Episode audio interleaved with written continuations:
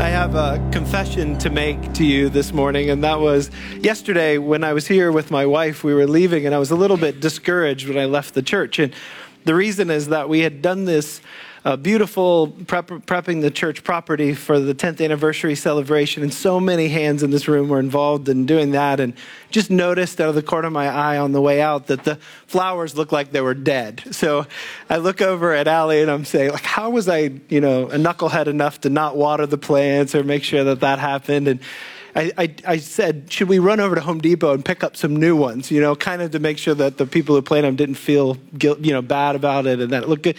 And she said, "Oh no, it's going to be it's going to be fine." And then as I walked over to the church from the church offices this morning, Lois Miles, our uh, uh, the uh, receptionist here, she's an amazing person. But she's down at the flowers and she's picking off the little dead heads of the flowers. And she said, Shawn, I want to show you something. She didn't know I had had this conversation with Allie yesterday.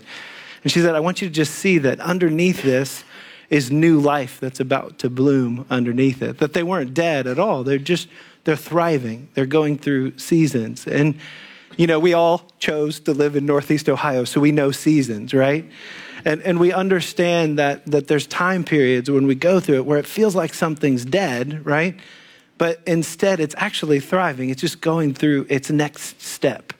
And I confess that this morning that, that for me, there's a part of that that just stands back and just says, Thanks, thank you, Lord, for continuing to be at work in your church. You love this place. He loves you. For those of you who are here for the first time, we want to welcome you. We're so honored that you'd give up time from your Sunday morning, not to just be with us, but to worship the living God. And I want to thank the worship team for leading us in that way. I'm going to ask you to join me in prayer as we dedicate this time to the Lord. And I want us to, to find ourselves accepting, Lord, that you are God that is at work in our lives. Even in the dormant time periods, in the times that we feel like we're stuck in, in a cycle of discouragement. Lord, I just thank you that, that you are God who knows us. And, and Lord, that, that from fall and winter comes spring. Lord, that, that there's life that can flow out of our experiences. And as we are at the beginning of a new series, I just want to celebrate with you your goodness, your word that is the word of life, Lord, that it brings us hope, your ever present comfort in our time of need. I just celebrate that with you.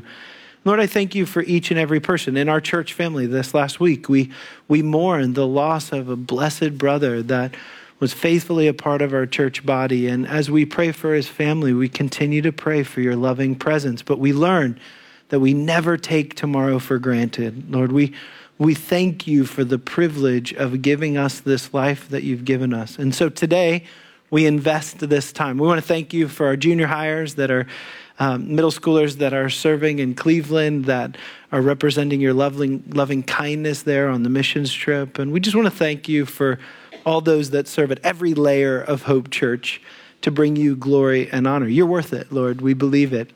And so today we dedicate this time to you. We thank you for the privilege to fellowship together at Hope Church, and we thank you for this day. And we ask that you who began a good work in us would be faithful to complete it until the day of Christ Jesus. And all God's people said, Amen. So I don't know if you uh, can relate to this, but I love at the beginning of a new series, we're going to be going through a series called Restoration through the book of Nehemiah. And I kind of like that guy that's on the roller coaster that's just about to get to the top of it and we're going we're excited about what's ahead. I love the book of Nehemiah partially because of the fact that Nehemiah is a book that shows us what we have the potential of becoming under the hand of a God that's supernaturally at work in the world. He's weaving together a story of history. This story of history based upon individuals that were rebelling from their God, but ultimately that God's going to use individuals in that process to be a part of restoration of something that was deeply broken. And we're going to see through the hands of a man that God chooses to use, Nehemiah, that he's going to do a miraculous thing that's going to alter the course of history.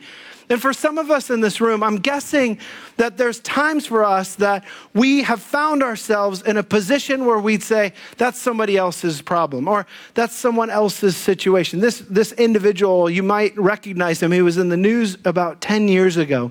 His name is Hugo Tale-Yax. He's 31 years old, New York City, Queens. And he noticed a woman who was being mugged there in Queens, and, and she was being mugged, mugged at knife point, and he ultimately intervened. There's a, a camera footage that caught this happening. And so we know after the fact that he intervened bravely, ultimately was stabbed, and then found himself on the ground. And over the next hour and a half that the video footage records, there are 20 different people that notice him, and no one does a thing about it. In fact, ultimately, there's, there's video footage of an individual that walks by and, and it looks like they're taking out their cell phone to call 911, and instead, what they do is they take a picture. There's another story of a person who, who pushes them over, sees the blood, and then goes and walks right on. Now, we know inside when we hear this story, we, we first of all would say, oh, that, that would never be me, right? Like that, that as a Christ follower, we understand the value of human life and we say we ought to be people who pursue, right? That we ought to be people who see other people's circumstances as something that we care about because of who we are in Christ. And Nehemiah is going to be a man, as we study his story, that he chooses to engage in a story that was separate from his life experience immediately. And ultimately, he's going to have a massive impact for the kingdom because he engages in someone else's struggle. There's a great story in England uh, several years ago. There was a wealthy family that had invited another wealthy family over to their home. And one of their boys ended up getting uh, in the swimming pool and he was drowning. And the groundskeeper heard this happen. He heard the scream of help and he climbed the fence, went in, helped this young Winston out, and his name was Winston Churchill. And Winston was saved that day. In fact, his family was so moved by the heroism of the guy who climbed the fence that they offered him a reward, whatever. And he said, You know what I'd really love is I'd love it if my son could go to medical school. He can't afford it, but it'd be awesome for him to be able to get a degree. Well, years later, Winston Churchill was struggling through sickness. The man who invented penicillin or discovered penicillin and used it um, ultimately was the one that the king called in to minister to Winston Churchill, and it was the son of the man who saved him that many years before. And Winston has a great quote about it. it's rare that one man is involved in saving a man's life twice, you know? But you, you hear this story and you recognize, like, that's where we want to be, right? We want to be the kind of people who go in, that, that see the pain, and we head into it because we want to be a part of what God wants to do in the process of healing.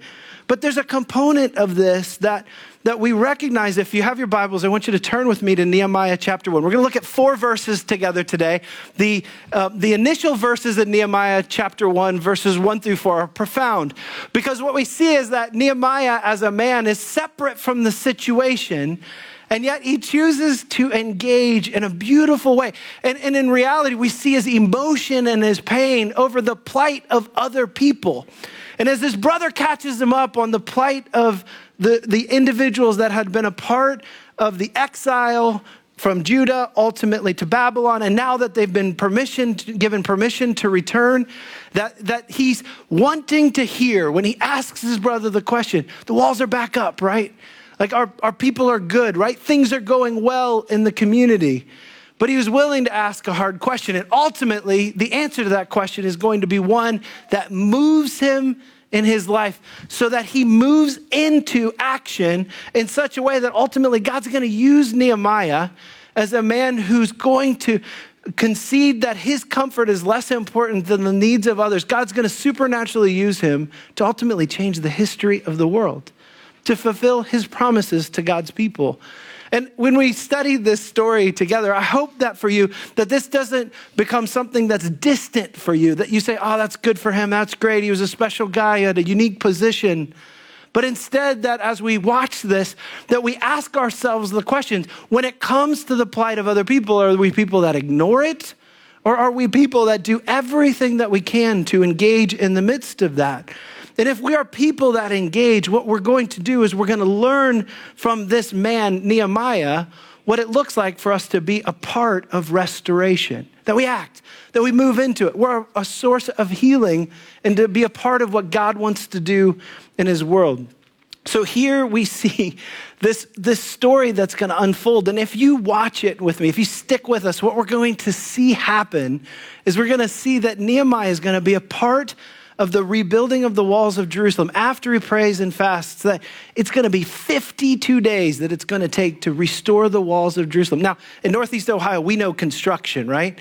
Nothing happens in 52 days, right? But there's a component of this that they're going to do something that's going to be so profound. There's these images that we're going to see in Nehemiah where one family's working on the wall and there's somebody literally behind them that's got their sword that's protecting them, that they literally have each other's backs, right? There's going to be stories where people sacrificially invest. And and so I pray for us that as we study this, that it's not just a distant experience, but instead it's one that we see a man like Nehemiah choosing to prayerfully engage in the plight of others. And the results of that are something tremendous. It's amazing the results that come from it. So if you have your Bibles, follow along with me in Nehemiah chapter 4, beginning in verse, or chapter 1, I'm sorry, beginning in verse 1. We're going to read the first four verses. The words of Nehemiah, the son of Hachaliel.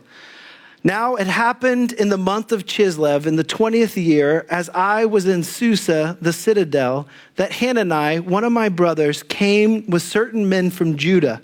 And I asked them concerning the Jews who escaped, who had survived the exile, and concerning Jerusalem. And they said to me, The remnant there in the province who had survived the exile is in great trouble and shame the wall of Jerusalem is broken down and its gates are destroyed by fire. The initial response of Nehemiah when he finds this is that he recognizes that, that there's a crisis that's on hand. He was willing to ask this question and I suppose as we go back to this illustration, that for those individuals, the 20 individuals that saw this man who was going through his suffering, that they had that ability to be numb to it in such a way to say, you know what, that's somebody else's problems. He, he's in the citadel. Later, we learn that he is the cupbearer to the king. Nehemiah's in a great place. He's in a, a place of comfort. He's in a position of authority. He's in a position of power. And yet, he chose to notice the situation that his people were in. He asked his brother the question How are our people doing? And then, as he heard this, he heard the unfolding story of the history of the people that he's painfully aware of. He was aware of the attack that happened at the hands of one king that was a fulfillment of prophecy that was ultimately based on the in, inability for God's people to live up to their calling. And that under the hands of Nebuchadnezzar, that that the siege that took place, the destruction of Jerusalem, was one that was tragic for his people. And, and there's a component of this story as it unveiled that, that he washed his people through their neglect of the worship of their God to, result in a painful persecution. This is recorded in Jeremiah chapter 25. We, we hear the story of the tragedy of the people of Israel, that they found themselves being looted by a pagan king and then carried off many of them to Babylon. But what we hear in Nehemiah's voice as he asks this is, a, is an optimism. It, has it been restored? What has happened yet in the history of our people? And ultimately, what he hears is that he hears the fact that his people have continued to suffer. The walls are still down to his shame and to their shame. They're exposed to the hostile community that are around it, they're dangerous neighbors. We know historically that this, this exile, recorded in Ezra as well, represented a lack of true worship of the living God.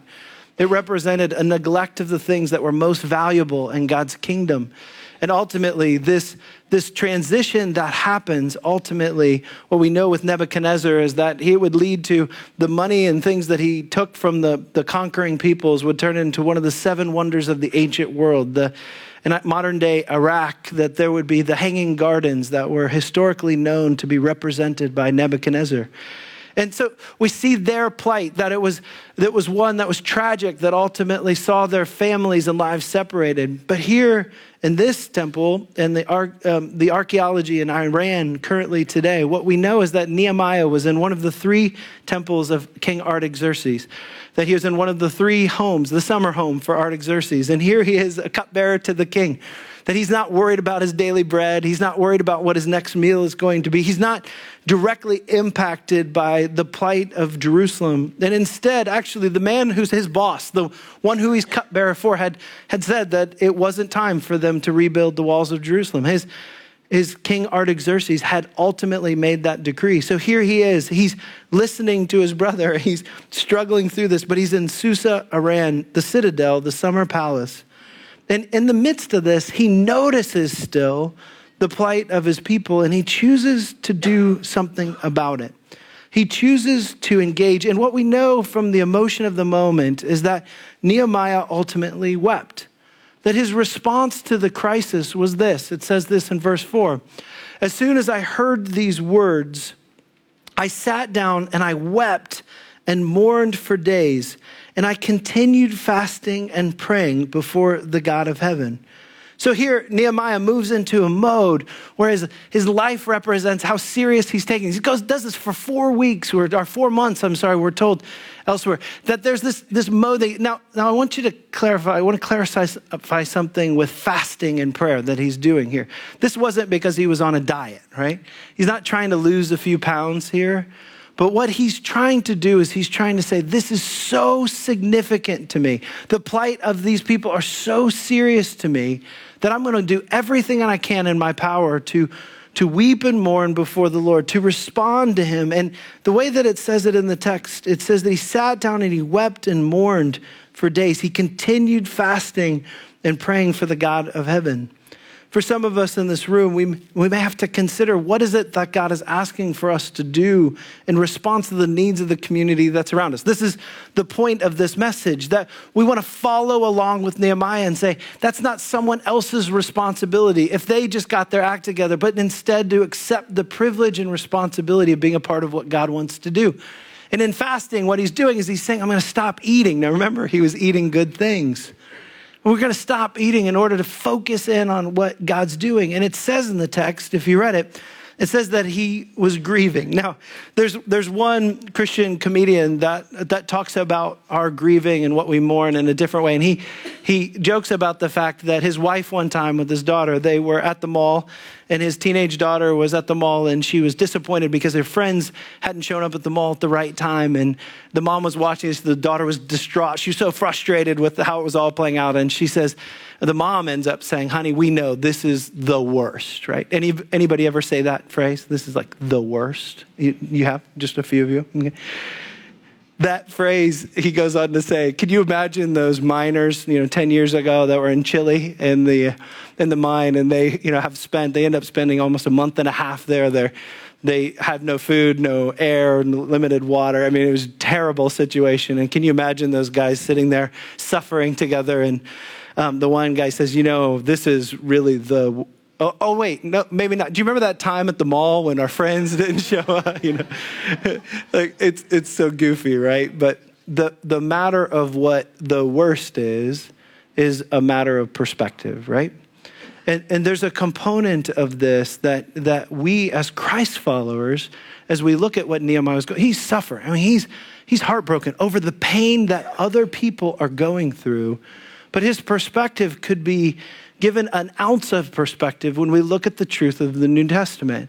When we look at what Christ suffered on our behalf, the Apostle Paul said this. I love this phrase. He says, I have learned the secret of being content in all, do you remember what it says? In all circumstances, right?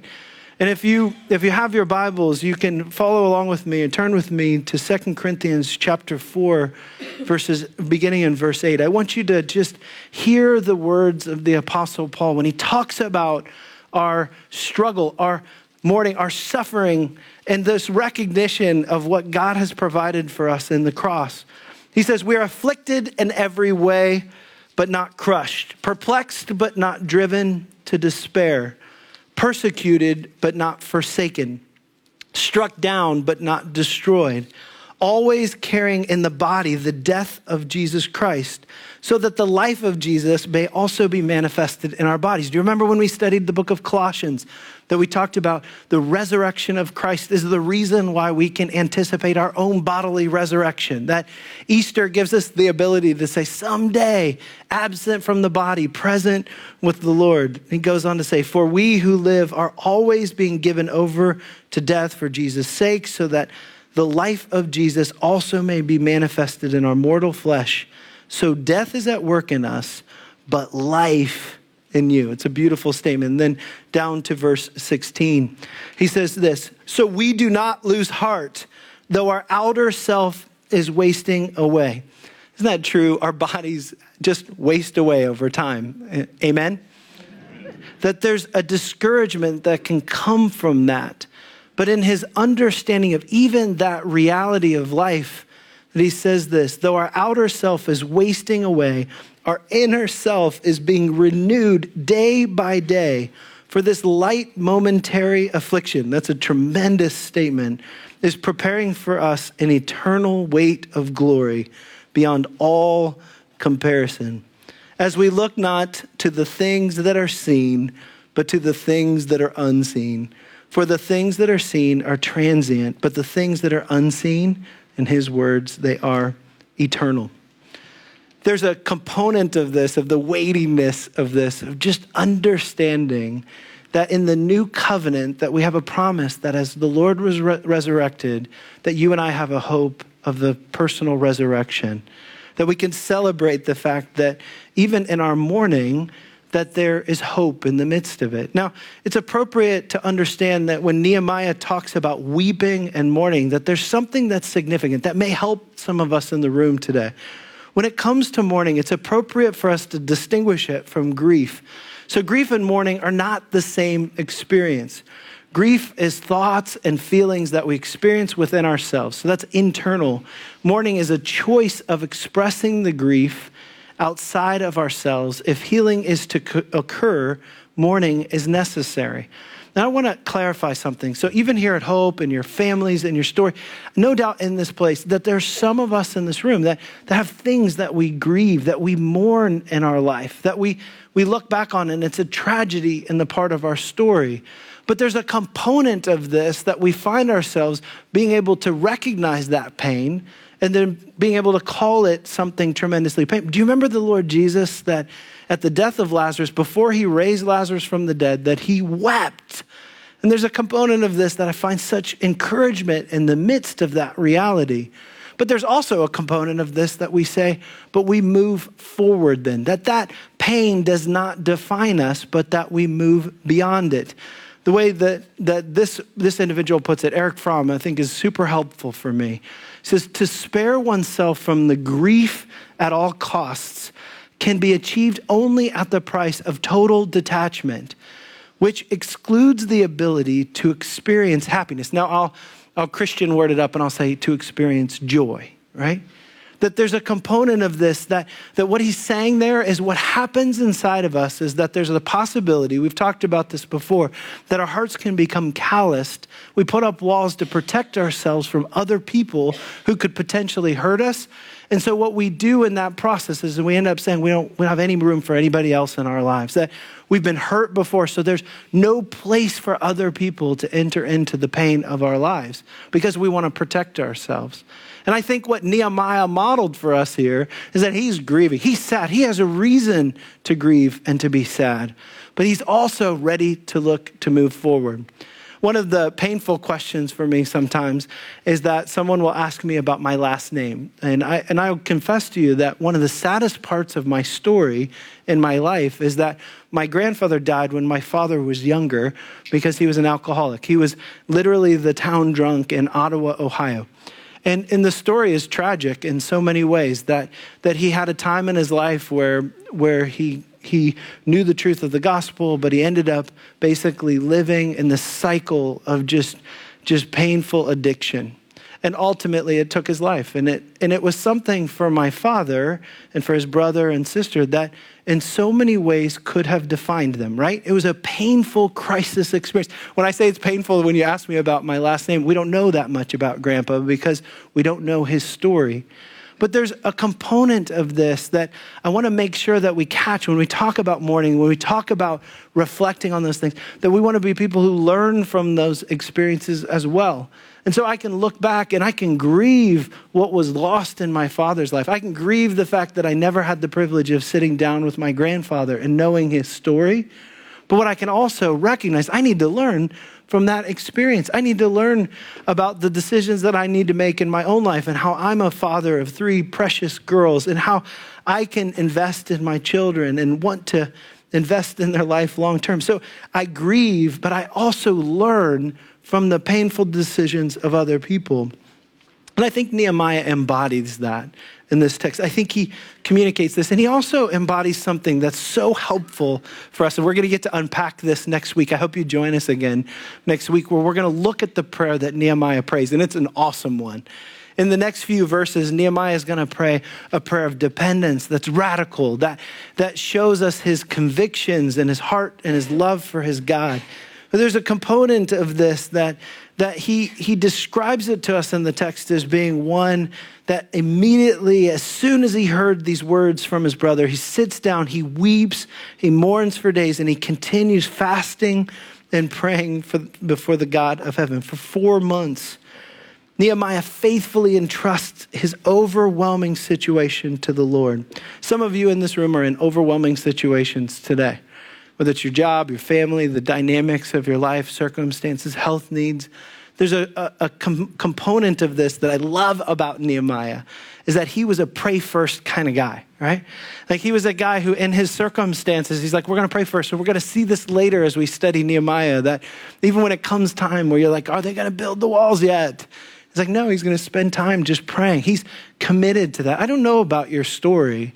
If you're a person who, when you hurt, when you hurt, when you hit circumstances that are difficult, when life feels bigger than what you can handle, are you a person that prays first? Or is it an afterthought? I, I think your decision in that area defines so much about the ability to have the secret of being content in all circumstances, about your ability to understand who the King of Kings is and the Lord of Lords, who's in control. So we're going to cover that more next week, but I just want to remind you that Nehemiah was a man who understood what it meant to go to the Lord first. And then finally, we see this that we see in the text that Nehemiah initiated change. mentioned to you earlier that it's going to be 52 days when they finally make it to Israel uh, to Jerusalem. And there's going to be this process of rebuilding that's going to be so inspiring. It's going to be so profound.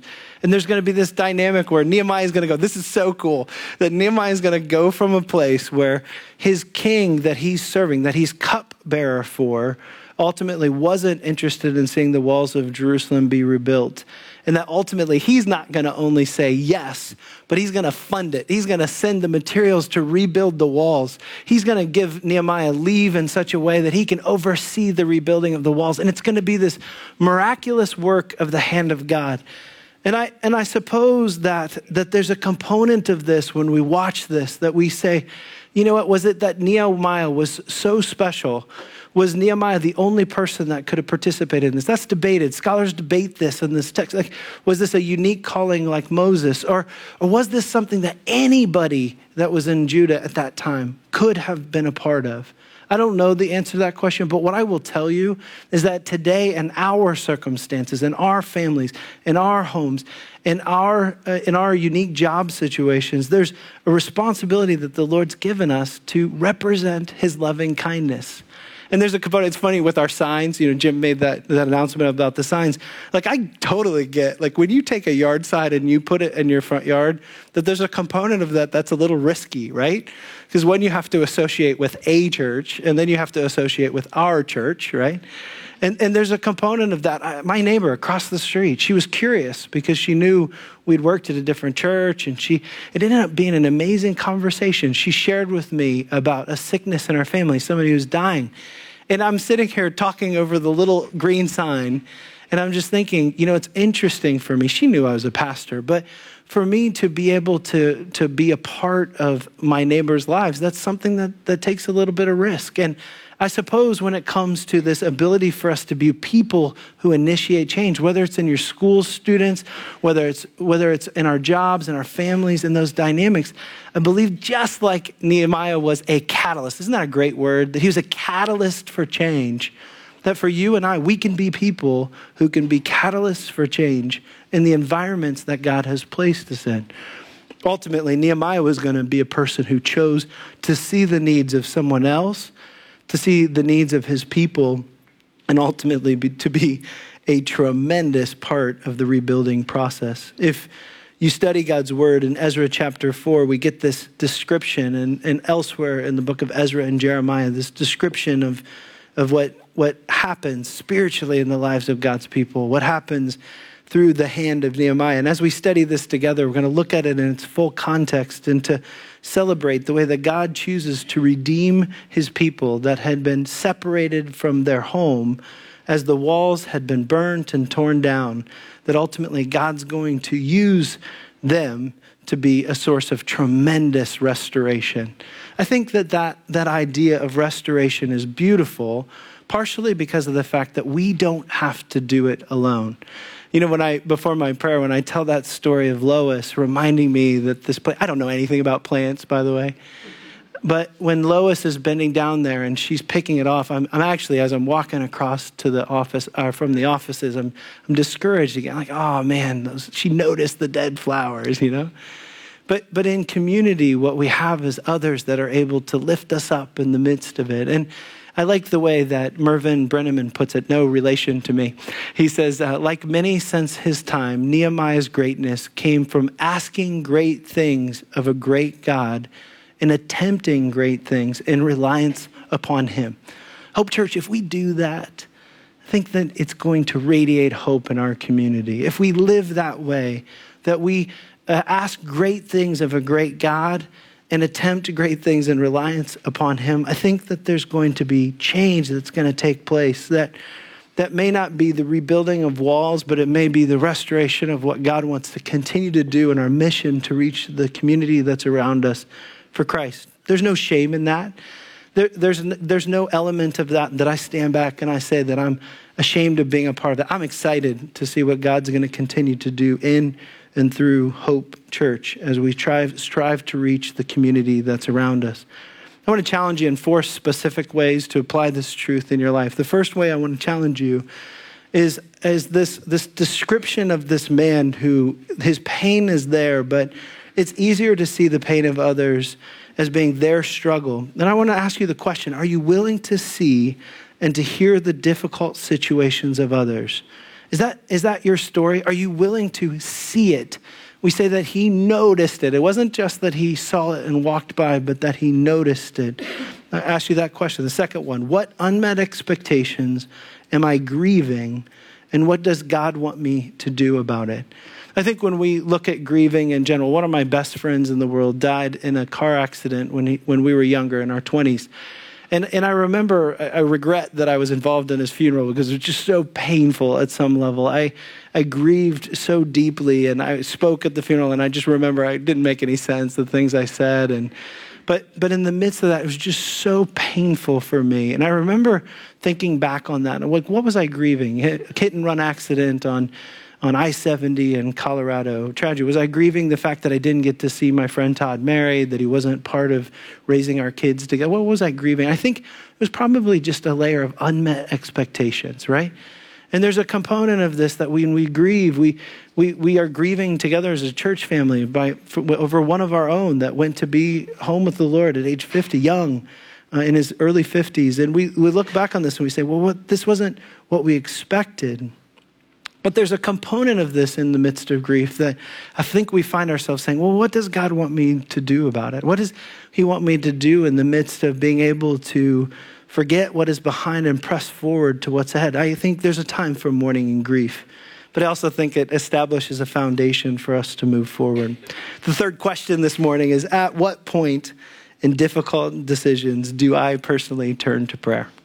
That, that's a personal question. That's a fiercely personal question to you. Is it your first thought or is it an afterthought for you?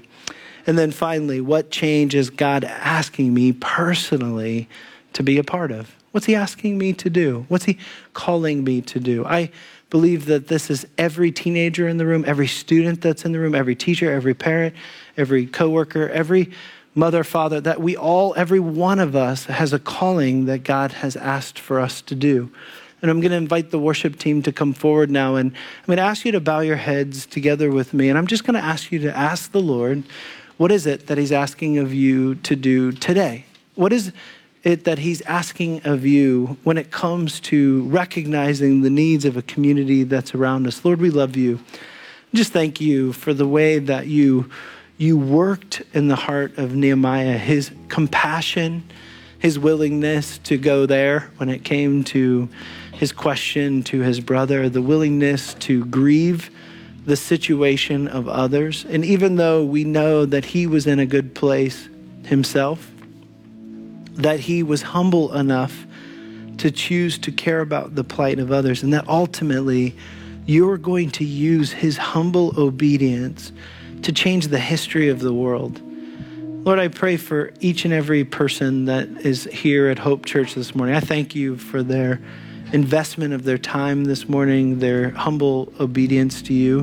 And I just pray that you'd use us, that you'd you'd give us a vision of you that's worthy of you, that we would be catalysts for change in the community that's around us, in our homes, in the environments that we're in. And Lord, we just find ourselves humbly saying, Thank you for showing us what it means to move from winter to spring, to, to see new life blooming around us. Lord, that's what we ask that you continue to do. We, we ask that you would humbly continue to use us in spite of ourselves to bring you glory and honor. Because, Lord, we believe in our core that you're totally worth it. In Jesus' precious name we pray. Amen.